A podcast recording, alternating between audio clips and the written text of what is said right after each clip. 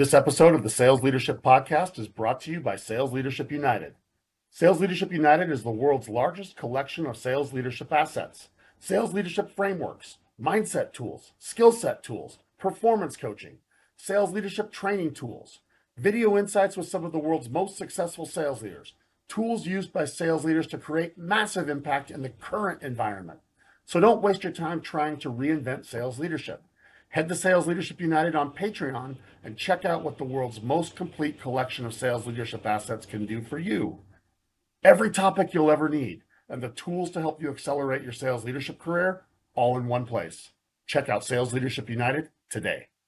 Hi, I'm Rob Jepson, and my mission is to help sales leaders everywhere create record setting growth in the companies they lead.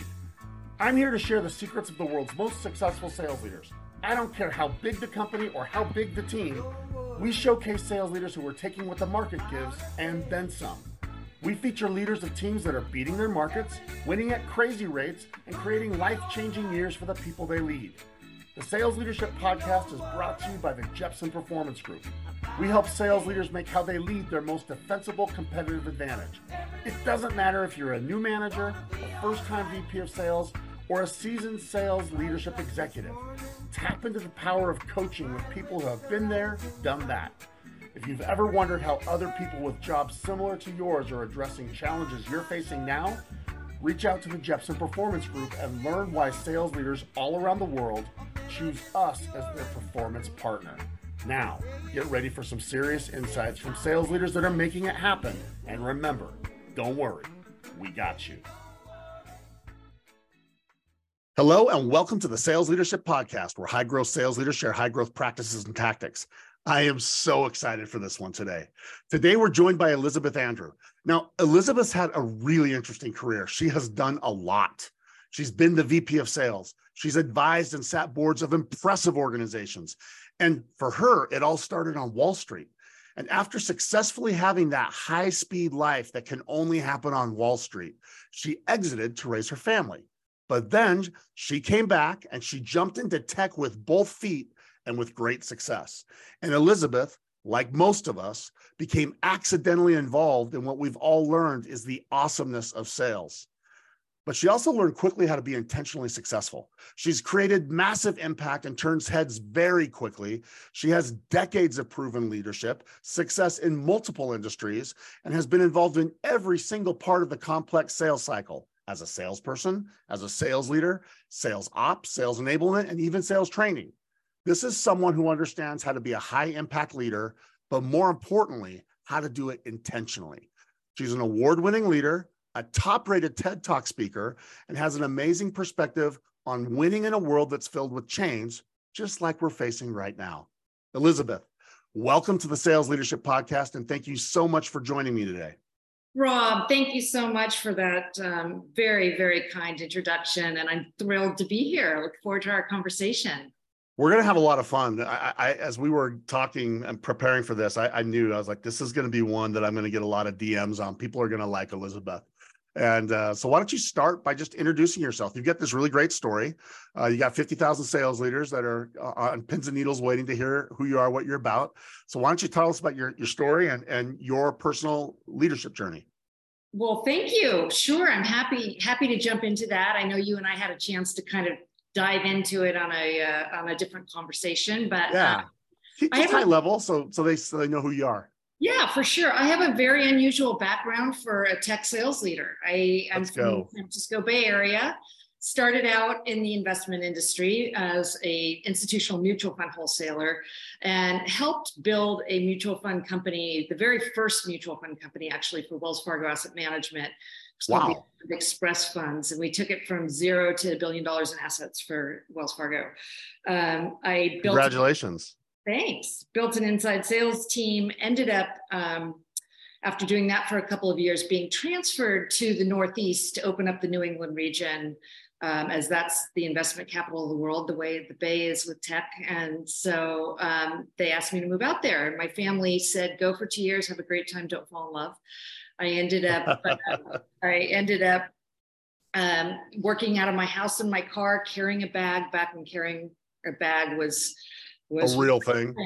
exactly and uh, calling on stock brokerage firms like merrill lynch and smith barney and all, all the big firms um, and it was great i took that region from zero to 70 million um, of course, then I did not heed my parents' advice. I don't know how many of you have done that, but um, I I ended up marrying a New Yorker and moved down to Manhattan, um, and ended up taking 17 years off as a stay-at-home mom.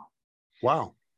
So it was kind of a long time. I did a ton of nonprofit work um, volunteering, everything from the bake sale committee at schools to you know fundraising and event planning, and um, you know it's very interesting because a lot of that stuff is harder than anything I've done professionally.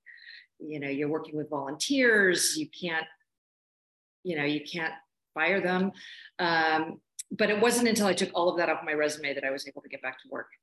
Um, okay. Anyhow, I, I, moved in 2011. I moved back to the San Francisco Bay Area and felt like my kids were getting a little older and it was time, time to get back to work. And so I relaunched a career. Um, and it's something that I'm quite passionate about outside of my actual day job is helping people because this is really a time now too where a lot of people are in transition. I think it's perfect. And and when you jump back in, a lot of things happen. I'm going to encourage everybody to watch your TED talk and and uh, and and learn about you because you're incredible. Like I I, I, lo- I'm a, I follow you, and the reason that I reached out to you is I follow you on LinkedIn, and you have a lot of great content, and hopefully we'll have a lot more people that that are listening. They're gonna say I, I want I want some of that too. Um, you made a post where you talked about being an accidental salesperson that you were accidentally involved, and it spoke to me like one of my first questions I usually ask people is, How did you get into sales? Because I'm looking for the people who said I'm going to be in sales when I grow up. And it's like in four and a half years, there's like one, maybe two people who said that's what they wanted to do. Right. And we're surrounded by people who are accidentally involved, but then we have to figure out how to be intentionally successful. So you had this really great post on that and spoke to me. And that's when I reached out. I was like, man, it's enough waiting and reading on the sideline of your your great content. I want to talk about this concept of of accidental uh, accidental involvement, but more important, how are we intentionally successful? Because you're right, the world is changing like crazy, but interestingly, some people are consistently winning.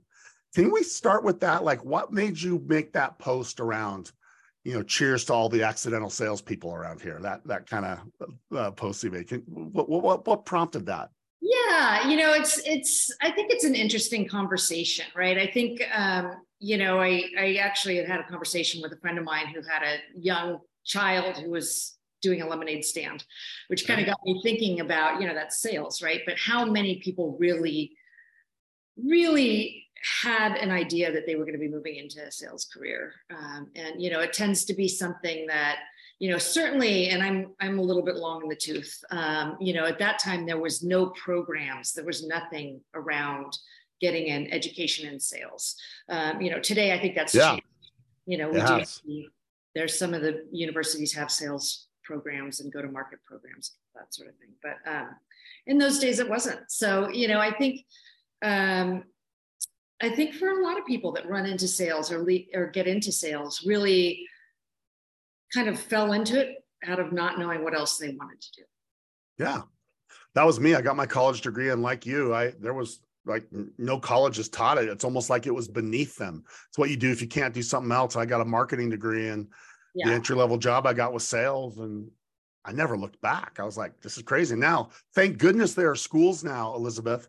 I think it's like, I think it's north of 80 now that yeah. will give you degrees or formal education in sales. And those those students that are coming out, they're coming out like doing better than people that didn't have that that are three and four years in. So that's awesome.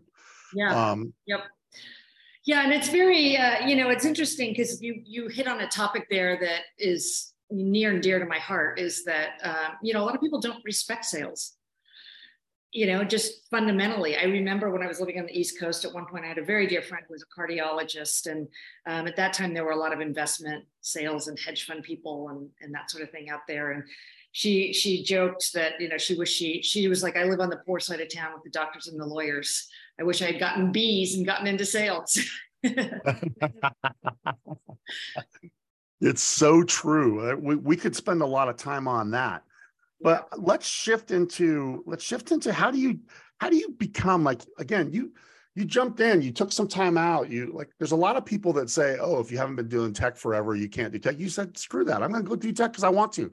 You jumped in, you, you immediately start having success.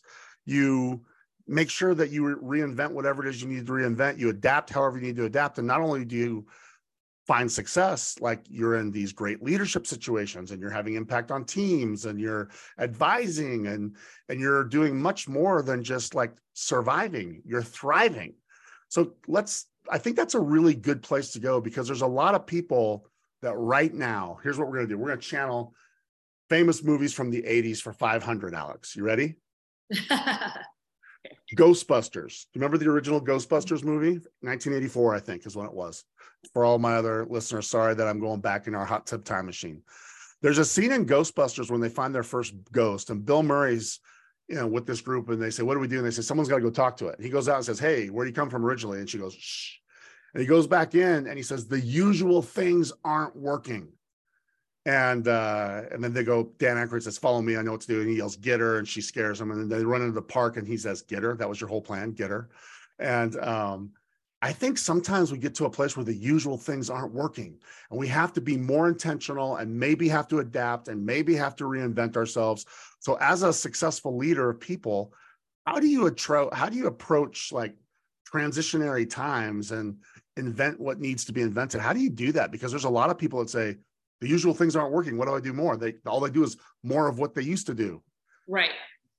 Well, first of all, um, it you made it sound much easier than it was. I mean, it was it wasn't instantaneous. It was. Forgive me for that. I don't mean to no, make no, it sound it's, it's okay. Yeah. I mean, it's like you know, what is that saying? There's a saying. It takes eight years of hard work to be an overnight su- success, right? So, yeah.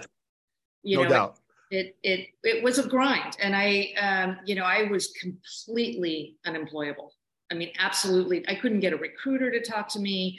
Nobody would talk to me. Wow. I actually found my first job back working for the west region director of putnam investments uh, and i found the job on craigslist. Wow. Because i couldn't get anybody to talk to me. Um, you know and of course in this day and age too you also submit resumes online and it goes into a black hole and you know and and keep in mind rob too when i moved here it was 2011 i wanted to get back to work. I had spent in total 20 years on the east coast. I hadn't worked in 17 years. So and i also had gone from investments to the bay area which was so heavy in tech.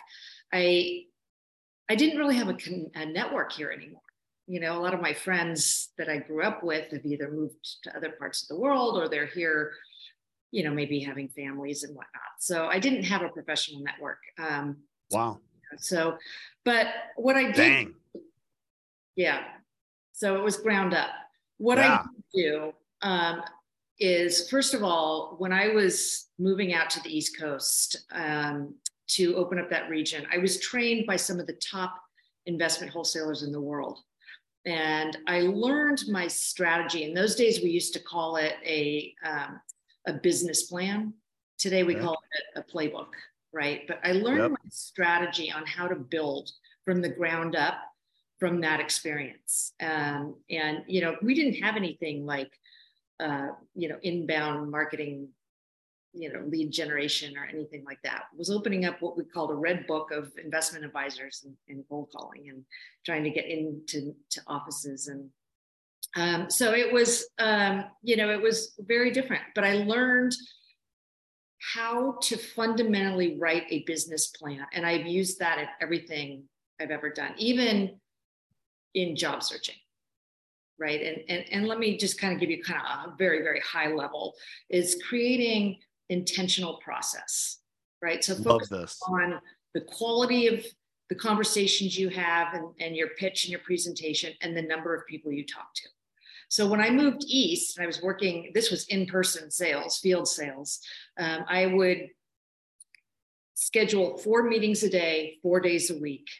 And I'd have one day of the week for follow-up and scheduling. And I was always scheduled two, two weeks out.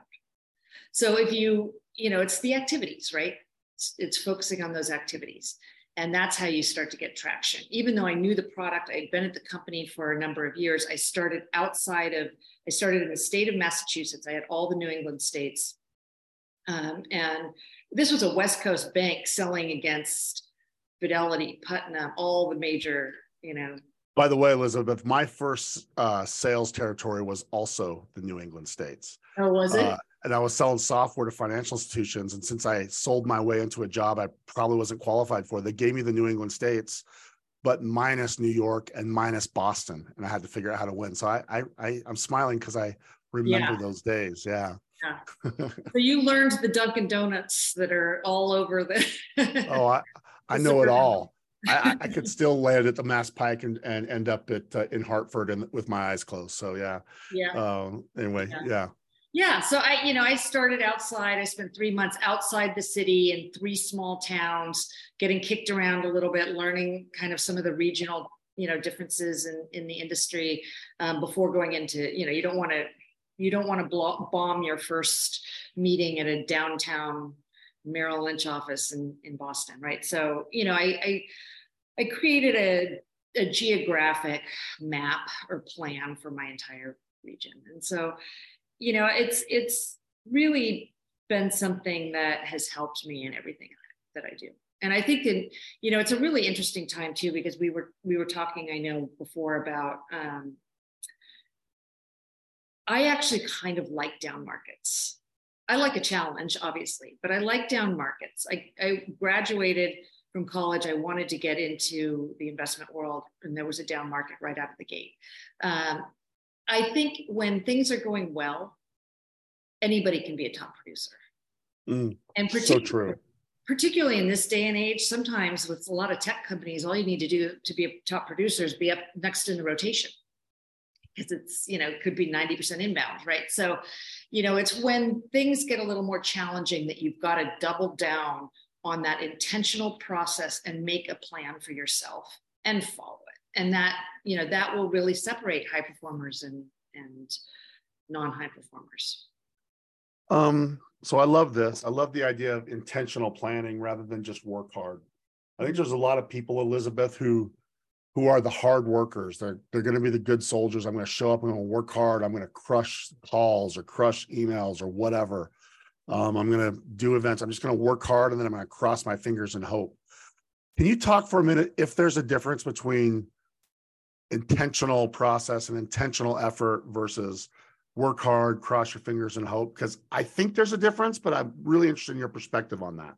Absolutely, there's a difference. There's absolutely a difference, you know, and I think that's, I think a lot of people do that in their job search too, right? Like mm. I treat a job search like a, um, you know, an intentional process. You know, you want to try to have 10 opportunities in your pipeline at all times. You know, if you focus on the number of people you talk to every day, and you may not, you know, you may not be applying to, you know, let's say you want to have 20 conversations a day. You know, you may be, it may be in networking, right? And that's actually something that I do pretty well is is networking. I think a lot of salespeople do, right? But um, certainly salespeople that were around when you carry a bag. Um, but, um, you know, just focusing on those activities.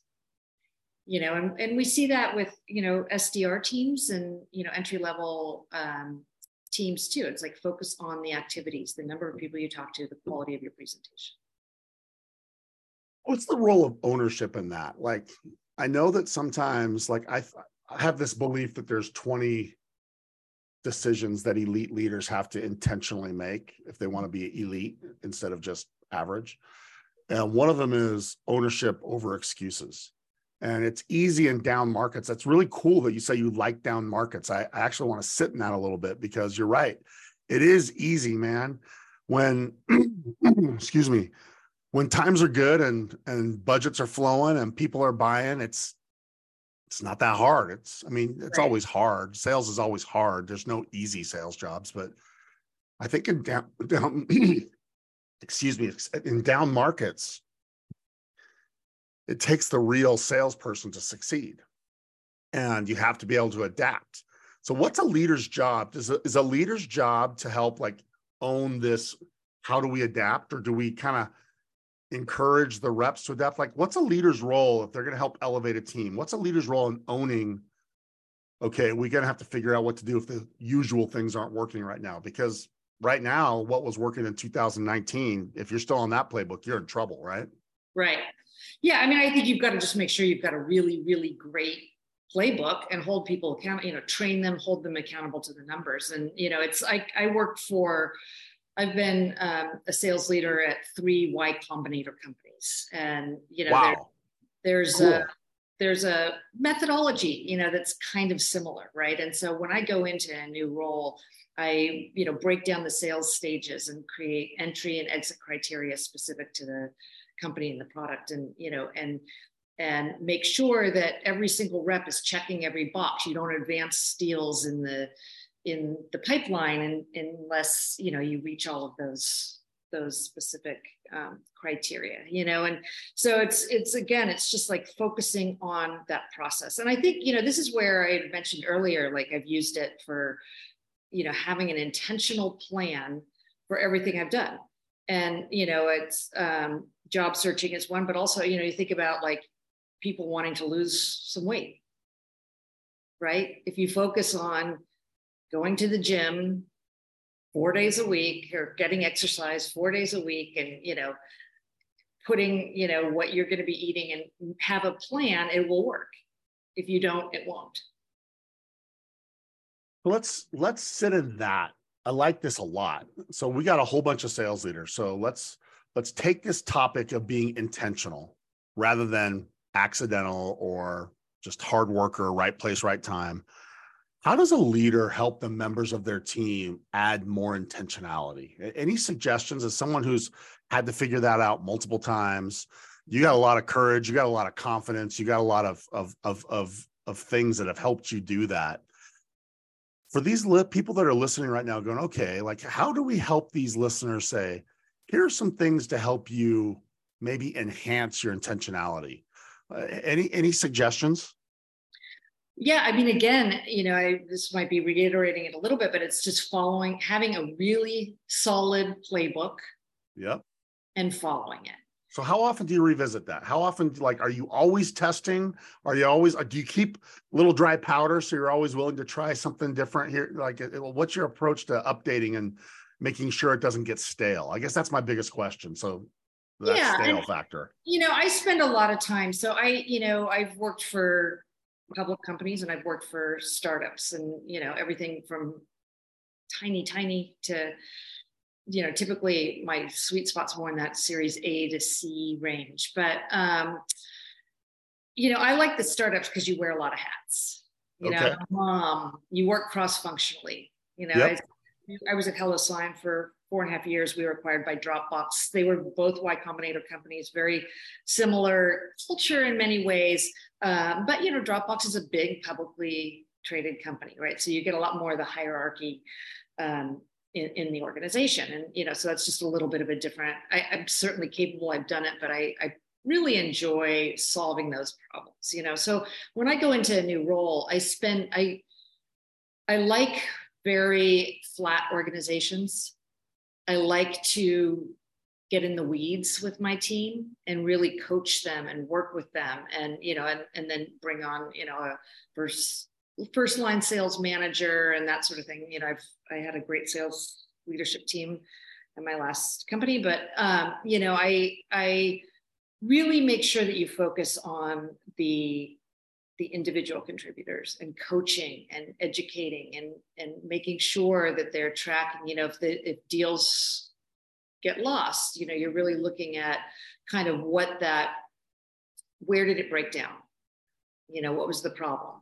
where what part of the sales side i'm a big believer in discovery and getting a lot of those you know that information up front or in the first few calls but um you know it's it's making sure that you're really tracking everything with them um, i also have this funny rule i'm actually going to be i'm kind of drafting a uh, post on this um, i was mentored, right.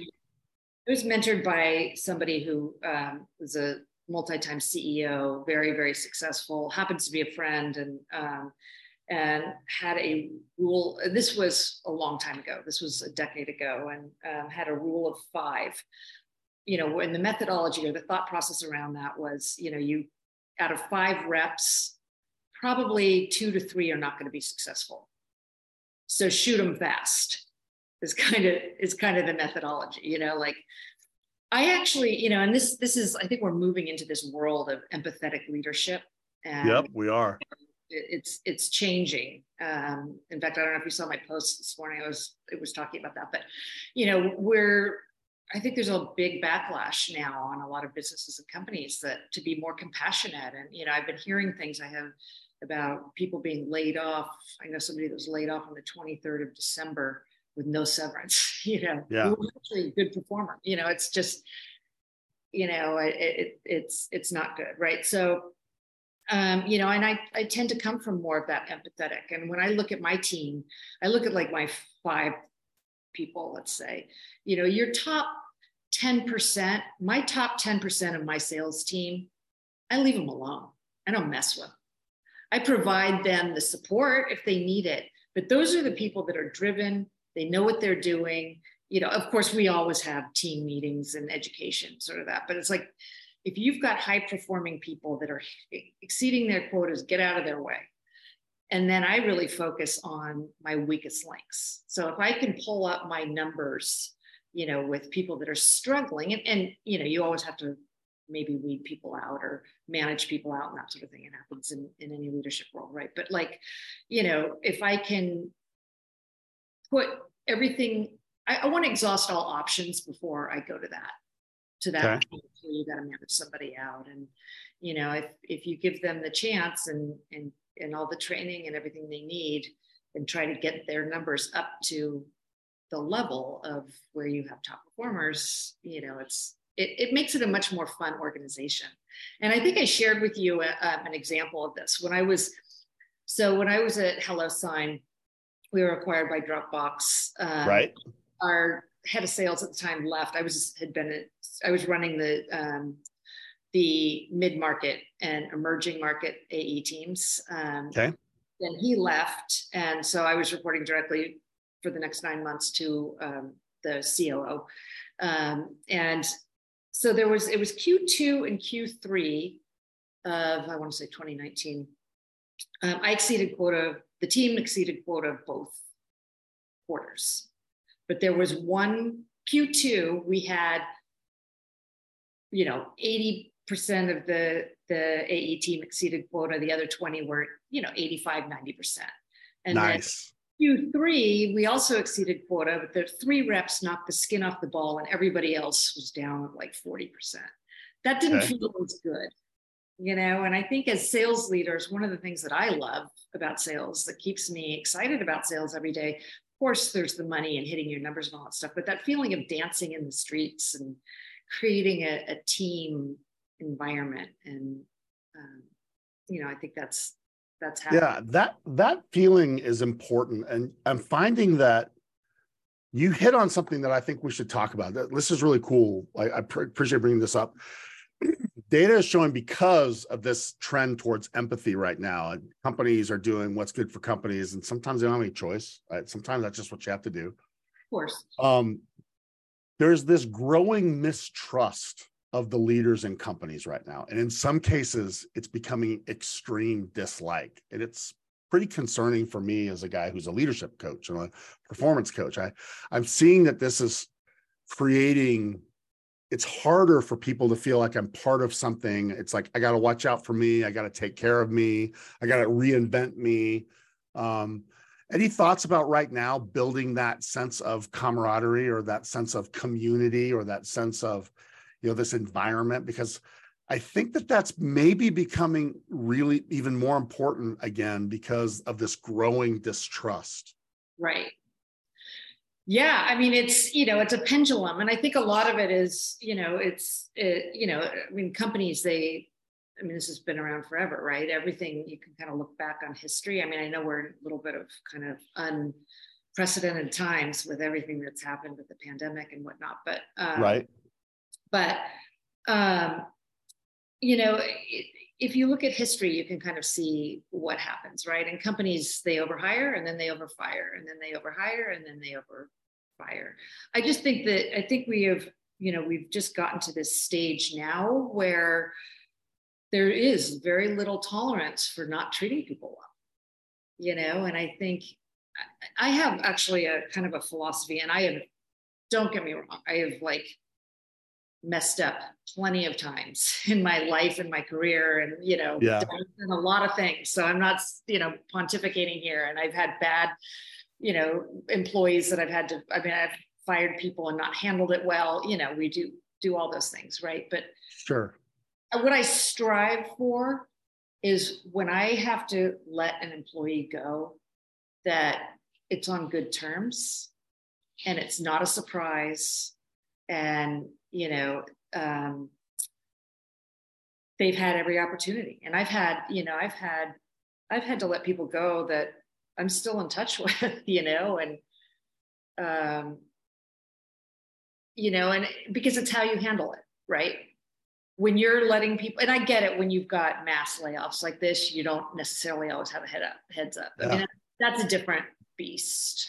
That is a different beast. That's not necessarily a performance over 130,000 in tech alone so far this year. So yeah, yeah, it's cr- it's crazy. It's crazy time, which is why I think it's a good time to sit in this. You you can maybe help a lot of people that are listening to this. Like there may be times that you got to reinvent yourself, like you did. You went through. Like I summarized it too too easily, and I, I apologize to you for like not giving you credit for that work that went into reinventing who you wanted to be. Like I think it's really cool what you've done and how much success you're having now and the swag and the confidence as I listen to you, like people that will get some of the videos in Sales Leadership United, like it's an awesome, like you got a lot of confidence and you didn't get intimidated by the, ch- the challenge of, man, lots changed. How am I going to do this? For some of these people who are like, okay, maybe, maybe now that some of these layoffs have happened, or maybe that companies are changing, is it is it a good time to say hey maybe there's some other things i should be thinking about is is, that something worth talking about that because you've done that and there yeah. might be a lot of people that say i'm afraid or yeah. it sounds too hard or right. maybe no one will talk to me like you did all that right and and all of those things are true and i was afraid and i was you know i i i mean there was a there were some scary times there un, unquestionably. I mean, I you know I'm I was a single mom with three college tuitions and wow, 100% supporting my kids. So, you know, um, you know, it's amazing what you can do when your back is against the wall. First Amen. All. You know, there's Amen. a lot, a lot that that can happen. You know, and I I think trying not to focus on you know focus on the positive and believe me i mean i used to this is I mean, I don't know, you know, this is something that was kind of a funny story, but um, my middle son, I think was in like 10th grade, and I was commuting into San Francisco, um, and he would drive me and drop me off to, to BART, and I, you know, he'd be driving me down, and he was kind of being a snarky teenager at the time. And, you know, I'd wake up every morning, I'd be like, he, you know, he didn't want to have to drive me down there to begin with, but he did. And I a great kid, you know, but I, I'd be like, today is the first day of the rest of your life and he'd roll his eyes like you know you just gotta gotta you know you don't believe it at first but you just have to keep you know keep going at it and not focus on the the limitations and you know a perfect example of that and you know is i oftentimes joke that i went from being the only woman in the room as an investment wholesaler and i'd give presentations for hundreds of people and they were all white men that looked like my dad to being the oldest person in the room in technology. it's like, you know, I, I launched a career in San Francisco in tech and in my late 40s um, with no tech background whatsoever. That's know? so incredible. Like I, I want to like I want to make sure that we put a, that in bold and exclamation point and underline because you did some incredible things and, and that's led you doing even more incredible things. Like I'm a fan and lots of people have been influenced by you. And so uh, there's a lot of people that might be like, I want to do X. Mm-hmm. And maybe it's too late, or maybe it's too hard, or maybe it's too risky. I, I love your statement. It's amazing what you can do when your back's against the wall. Man, there that is so true. Yeah. I think that I think that not enough people have back against the wall moments, to be honest with you, because right. back back against the wall moments were massive, not were, continue to be massive moments for me. Right. And so I relate to that. Well, I think that actually brings us full circle back to the reason that salespeople in many industries don't have a lot of respect. And, you know, it's, I personally, you know, when you talk about grit and you talk about, you know, persistence and all of those things that make up a great salesperson you know i i look for i when i've been in a lot of the tech companies i tend to work for you know i work directly for the ceo they're oftentimes a genius you know harvard princeton mit global you know coming out of these educations. Many of them are technical founders you know they're they're geniuses uh, right. when I when I recruit for my sales team, I love hiring people. I want the kid that was, I don't mean kid because grown, we're all grown. I got you. I got you. But, um, you know, that was cut from the team that didn't get into the college of their choice that you know not that you don't have to work hard to go to harvard but by default everything you were everything went your way you were captain of the football team or the you know you know first chair cello or whatever it is you um, you really excelled at it throughout your life, um, you know, from a lot of hard work, of course. But um, you know, I want those people that that have are comfortable with rejection. They're comfortable with disappointment. They're comfortable with all those things. And I love hiring out of San Francisco State or Chico mm, or you know, schools cool. like that because I think that you know you find a team that's a little bit more resilient. Let's finish with that. We've got about 10 minutes ish I think resiliency is a huge part of of this intentional success. It's a huge part of this reinvention when needed, and and I think that we're in a time where it's it's maybe important to know that you can reinvent yourself and and have confidence in doing that. Resilience. How, how do you build that, or can you build that? Do you only hire that? Do you, you know should that be part of a culture? I'd love to get your thoughts for these leaders. Like, how do you make resilience part of what your team is? And, and thoughts on that? Yeah, I mean, you literally, you know, in, in these times, this too shall pass. You know, I mean, we're all. I've got a lot of things happening in my my personal life now too, and you know, this too shall pass, right? And um, I used to laugh like, you know, I don't, I don't want any. What's the the term like? you know, challenging times build character. It's like I'm enough of a character. I got enough character now. yeah, exactly. I, am enough of a character, but uh, yeah. you know that that's true. And there's something you know. You look at many of the most successful people in the world. A lot of them, um, it came out of post-traumatic growth, hmm. and mm. you know, it's it's you know when something you can either let it kill you or you can you know you can fight like hell to get it get get things back on track right and so um, it's you know it's again following the process the day to day you know set set goals. How many phone calls are you going to do? I also think it's very very helpful to think outside the box. I and, like that. you know do things that maybe other people aren't doing. And this is something that typically comes pretty um, intuitively to salespeople more so than engineers and other things, right? Like networking. And I remember when I wanted to get into technology. So I was at Putnam Investments for about a year and felt like there's just no fun to be had in financial services anymore. And so much happening here in the Bay in tech. As long as I was reinventing myself, why not try tech? So why not? I love it. Yeah. And, you know, so I started becoming a student of my profession. I followed things like TechCrunch and, you know, I um, you know, followed thought leaders. Um, you know, there's a ton of them that that some of them have become good friends. And you know, John Barrows, of course, is like a great, you know, great guy. And you know, I'd listen. And, Love John. Love John. Yeah. yeah. Yeah. Yeah. And I, um, so I, I had read something in a in some news feed that um, Tech, I think it was TechCrunch, I think it was TechCrunch, but it may not have been. Some some organization was having a meetup in the Presidio, and it was going to be 20 bucks to go. And I called a friend to try to get her to go, but she couldn't go at the 11th hour. So I went by myself. You know, I walked in, it's food trucks. I didn't know a soul. just walked around. You know, I ended up meeting some guy in in line uh, who had just moved to the Bay from India, um, and he was a CEO. And I, you know, I was um, in a conversation with him, and you know, you just never know. I I didn't get a job there, but I actually did develop a couple of relationships. That being one that I ended up selling my product to a couple of years ago. Or, you know, nice. So you know, you just got to try to get creative and and think outside the box a little bit.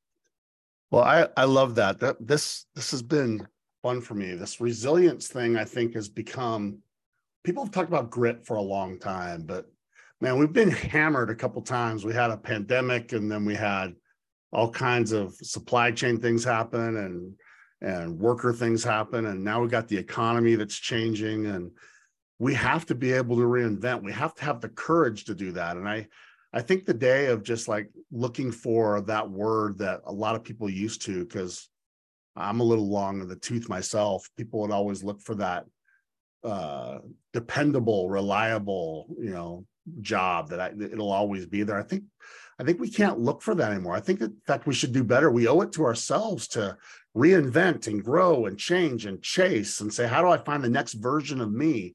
And I think if leaders do a good job with that, if we're chasing something I believe that resiliency is easier to do because we're in pursuit of something rather than trying to survive something. As I listen to your story, that's what it screams to me. You were in pursuit of what was next rather than just trying to keep your head above water. And it seems to me that's something that a leader can do. A leader can help create a culture of we are all in hot pursuit of something, right?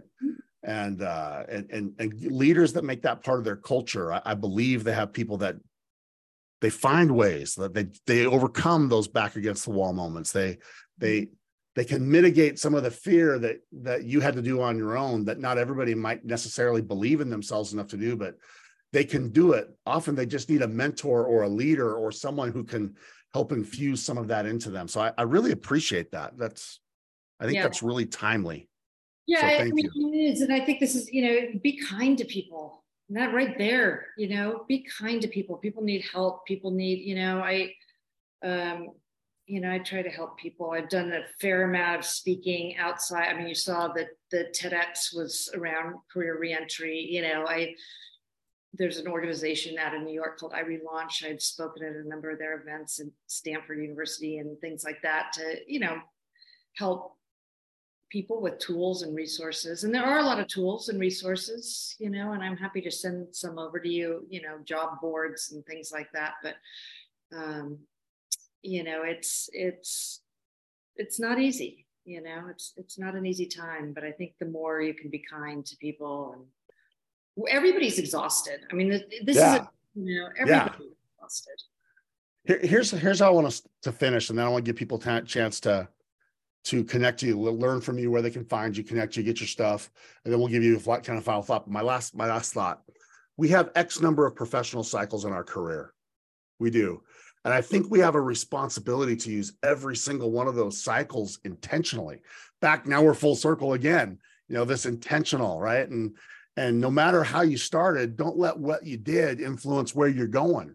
Uh, right. Uh, that's one of the things I love about you is uh, fearless might be the wrong word because you didn't just get lucky you were very intentional and and and you you did some amazing again i don't care what you did what, what you're doing is what has my attention and anyone could learn from you and not anyone could do it but anyone could learn from you to have that use your cycles intentionally mm-hmm.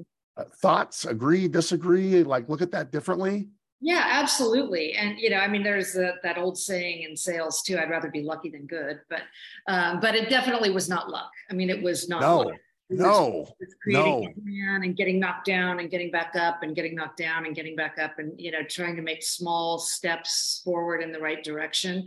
Um, I actually had attended a um, virtual Tony Robbins event. I had never, I've never really done anything um, but he spoke about seasons uh, in a very interesting way. And I think this talks about, you know, history, everything's cyclical, right? And if you think of it as like spring, summer, fall, winter, you know, we're in the middle of winter now. And I loved what he said, actually. One of the things that he said was, um, you know, it, it's we've had we've come out of some pretty good decades without a lot of challenges. If you look back at the Great Depression and World War II, and you know, and and there there were some problems back in those days that were arguably worse than anything we, you know.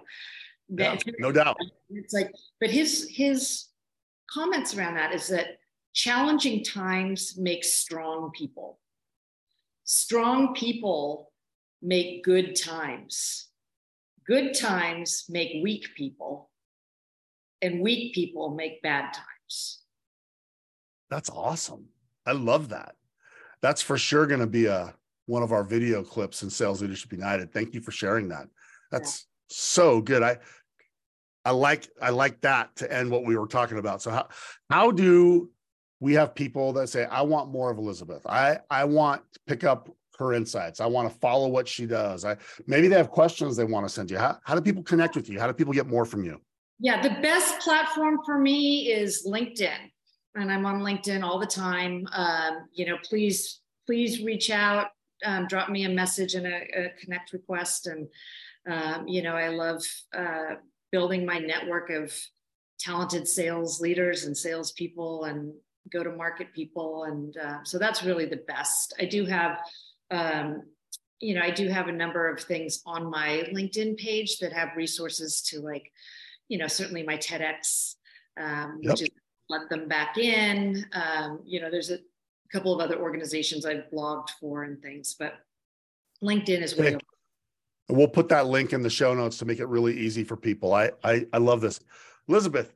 You're you're so awesome. I, am so impressed with what you've done, but I, I also so appreciate the way that you take your lessons and you use them for the future and the now. You got 50,000 people listening. You got any final thoughts? Is there one thing you'd want to sign off with as we get ready to wrap up what has been, in my mind, a really fun and, and insightful conversation? Yeah, I mean, I would say do not give up. You know, just don't give up. Focus on the uh, the the day to day activities. You know, and and try to remove the fear from your teams and um, you know if you just really keep uh, you know keep keep it intentional and have a plan. We'll get through this. Um, i think the last thing that is really critical for companies and teams and people and friends is try to bring some laughter and joy into the day. Amen. Her name is elizabeth andrew. She has done incredible things from a leadership perspective for a long time and she's doing them now with great success in the tech space. Uh, she's a student of leadership uh, she's learned how to make intentionality work for her and make things happen that are no surprise to anybody that works with her. And along the way, learn to not be afraid of transitionary times and reinvent as needed uh, to make sure that that uh, when you get when you get uh, to the end of whatever it is you're working on, you can look back and say mission accomplished. Elizabeth, thank you so much. I appreciate you joining us, and on behalf of 50,000 listeners all around the world, thank you and good luck to you in your journey. Thank you so much, Rob, for having me. Love the conversation and, and looking forward to, you know, many future conversations moving forward.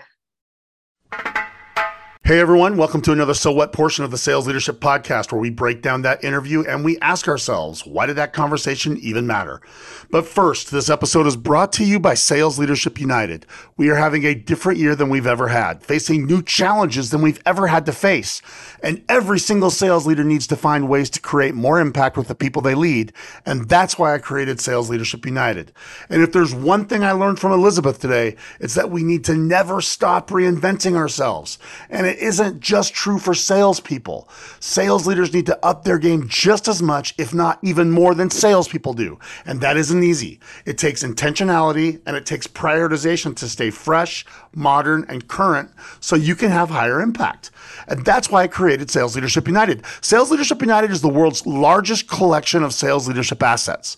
Members of Sales Leadership United have access to proven trainings, techniques, and tactics used right now to solve sales leadership challenges by some of the world's most successful sales leaders. With a simple search, you can find sales leadership resources, proven frameworks, modern systems, sales meeting ideas you can use immediately, and much, much more. Systems on any leadership topic you'll need are ready for you to tap into at Sales Leadership United. Hundreds of video segments from some of the most successful sales leaders in the world are one search away. You can find Sales Leadership United on Patreon, and for less than the cost of lunch, you can have access to more sales leadership materials than you may have ever imagined. New material is released every week, and you will never be operating on old systems as a member of Sales Leadership United. So click the link in the show notes and check out Sales Leadership United today. What an awesome conversation that was with Elizabeth. So timely and so freaking relevant because we are in turbulent times, just as she said. People are having to deal with challenges they may have never thought they would have to deal with. And her story is something every single person can learn from, benefit from, and be better off as as a result. So go back and check this one out a couple times. There's a lot of great stuff here, but there are two words that stand out to me from this conversation. The first is what I believe is becoming my word of the year intentional. The second is something I'm talking about with nearly every single sales leader I'm working with right now reinvention. And when you put them both together, you get a super important topic intentional reinvention. I've learned that as a leader, accidental anything usually means the best you can hope for is average, and more likely you'll get something poor and sometimes even toxic. For example, accidental clarity usually means you have very little clarity. Accidental competency usually means inconsistent, at best, competency. Accidental anything usually means poor anything. I had this conversation with two different leaders today, and all around the importance of intentional leadership. It was really interesting to watch their faces. I asked them, "Hey, if you have accidental culture, what kind of culture will you have? Or accidental character, what kind of character will you have? Whatever." And and it was interesting to watch them like have that cross their mind and say, we got to be intentional. And we made a list about the things we got to be intentional about. And we turned that into areas that we have to create systems. And this idea of intentional leadership is a big one. Here's the problem though. Very few companies have a really good definition of what a good sales leader is, what traits they should aspire to. And this is why there are so few leaders who move past the blind pursuit of sales results. Results alone are not going to make you legendary or create a legacy that matters. But having impact in the lives of those you lead, now that will. That's why you need to be intentional about how you reinvent yourself. Follow Elizabeth's advice and make that intentional choice to do what others don't, won't, or can't. And be intentional about every single thing you do, especially in how and where you reinvent. Elizabeth gave a great suggestion around being a student of our game of sales and especially sales leadership being thoughtful about who you follow and why you choose to learn from them. What great advice that was. And I have found that this is important because I found that leaders often don't try to change things until they have to. Maybe they get behind in their prediction, production. Maybe they are losing people. Shoot, maybe they've lost their job. Maybe the company is struggling in the current condition and it's up to us to figure out what to do about it. And when things like that happen, it's often a catalyst for leaders to change or to reinvent. One of the big takeaways from this conversation is to always be evaluating where you can grow or change because I have news for you. If you're going to be a leader for a very long period of time, you're going to have to reinvent yourself because times change. That means you're going to have to do it regularly. It doesn't mean you've done something wrong. It just means you're committed to staying relevant. I learned a long time ago that I don't want to just survive personally. There's a long time I was just in the survival game. In fact, I've worked with plenty of leaders that say, man, I survived. I've survived the quarter. I survived the year. I survived whatever. We are not here to survive our careers. We are here to thrive. We should all want to thrive, and that requires reinvention. So be intentional about it. Be proactive about it because we will all have storms that we will have to face. Our resiliency will be a condition of our adaptability. So don't fall into the work hard and then cross your fingers and hope trap. The grind and hope strategy is not the pathway to elite success, but intentional reinvention, resiliency, and keeping yourself in the game is.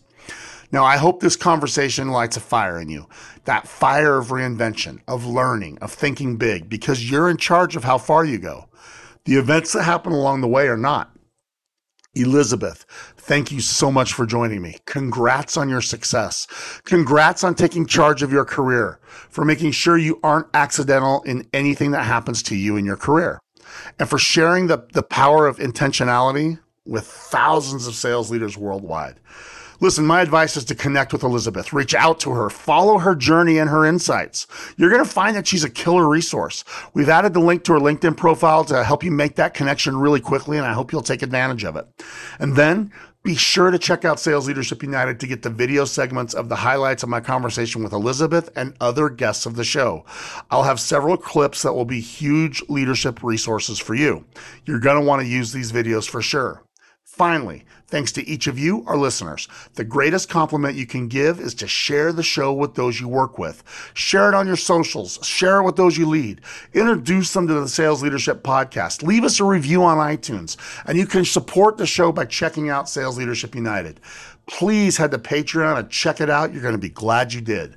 Thank you for your support of the Sales Leadership Podcast. Our job as sales leaders is to create life changing years for the people we lead. If you liked this message, please share it with someone who needs to hear it. And then get after it because life is short. You got no guarantee of what comes tomorrow, so maximize your today. Be elite, live strong, and chase those passions in whatever you do. Do your best work so you can live your best life. And don't forget that you got this and I got you. Have a terrific week. Thank you so much for joining the Sales Leadership Podcast, the award winning sales leadership podcast for those sales leaders looking to create legendary impact to those they lead. The greatest compliment you can give is to share this show and any of your favorite episodes with your fellow sales leaders, social media followers, or other communities you're part of. The Sales Leadership Podcast is brought to you by the Jeppsen Performance Group. If you want to discuss any of the topics discussed on the show, Want to level up your leadership impact, discuss executive coaching services, or even include me at an upcoming event? Hit me up at rob at jetpg.com. That's rob at jepg.com. And to those of you working to become a legendary sales leader, I salute you and wish you much success on your journey. Whenever you need someone in your corner, you know where to find me.